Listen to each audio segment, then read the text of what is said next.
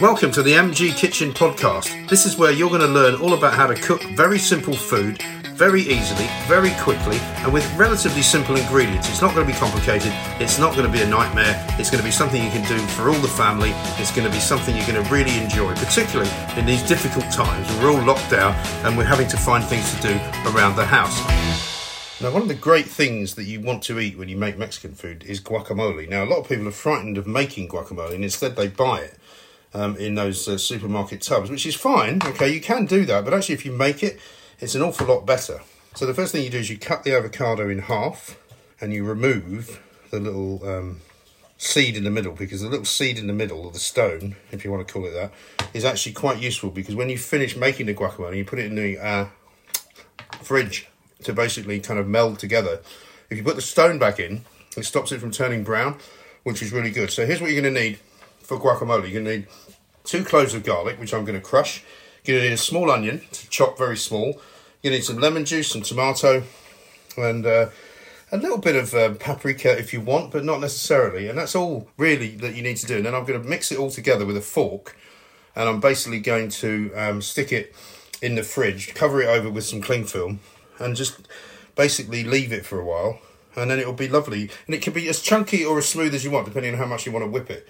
I quite like it chunky, actually, and it's going to be delightful when I serve it later on with my beef and cheese tacos and some refried beans as well. It's going to be delicious.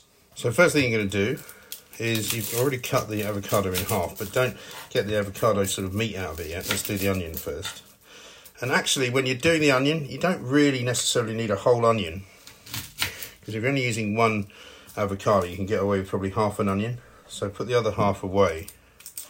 And remember, if you're ever going to store an onion in the fridge, make sure you wrap it up in cling film and then put it inside a bag. Otherwise, it will stink the fridge out. That's not what you want. You always want the onion to be basically unable to contaminate the rest of what you do.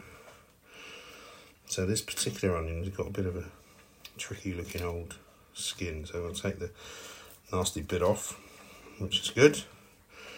And the rest we're going to chop up pretty small as you can, really, because what you don't want is any great big mouthfuls of onion. So just when you think it's small enough, chop it one more time. All right, and that will be good.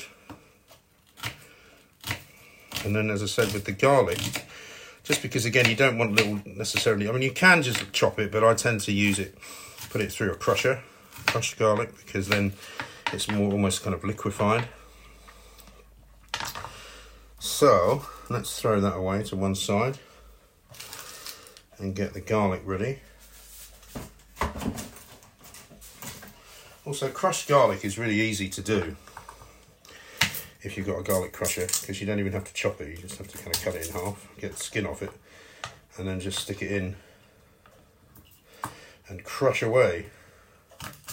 If you've got quite big cloves, I tend to just cut them in half and do that, which tends to work quite well. And the tomato I've got is actually one that I already used a little bit of on a ham and tomato sandwich, and it's quite a big tomato. And again, if you need to add to what you've got, because it looks a bit dry, you can put a bit more tomato in. But always fresh, not obviously tinned or anything like that.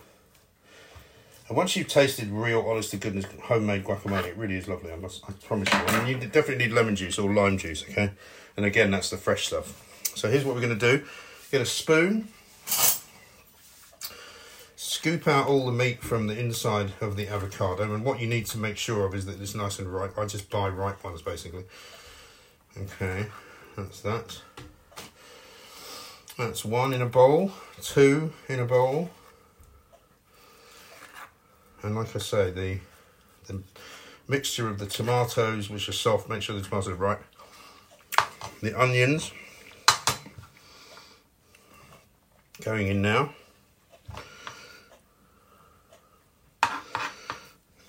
Which is all very good.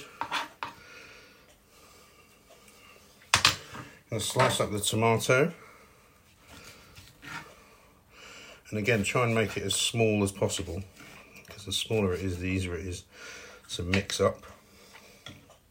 And remember, you're also going to have some nice juicy seeds to scrape in there as well. So keep as much of the liquid of tomato as you can.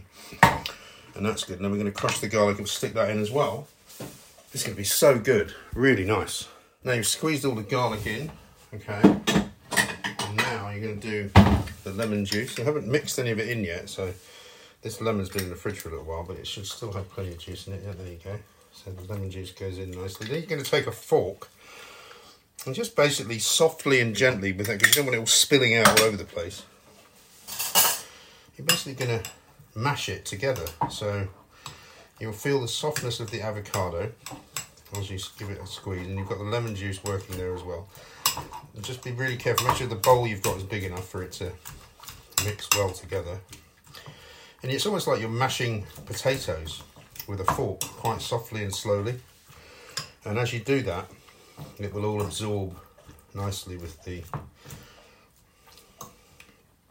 Don't worry if it's coming out a little bit, but just make sure your bowl is big enough. I'm going to take a couple of bits of the tomato out because they're misbehaving slightly while you mix it down. And then the onion, and the reason you leave it in the fridge of course for a little while is that the onion needs time and the garlic needs time to sort of pitch itself through into the guacamole and give it the flavour.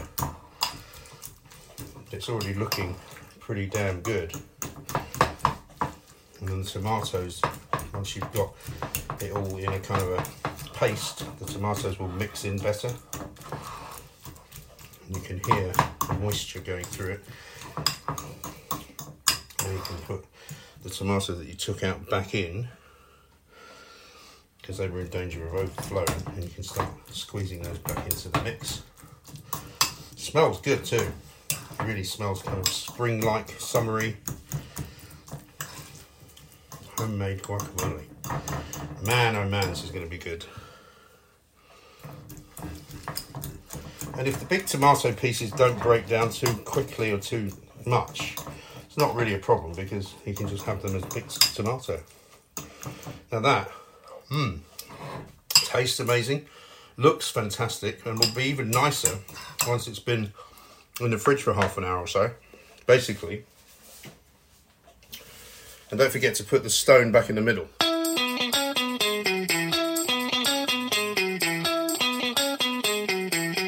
Join me again next time for another episode of MG's Kitchen. Don't forget to like, comment and subscribe. And if you want to show me your creations, tweet me at MG's Kitchen.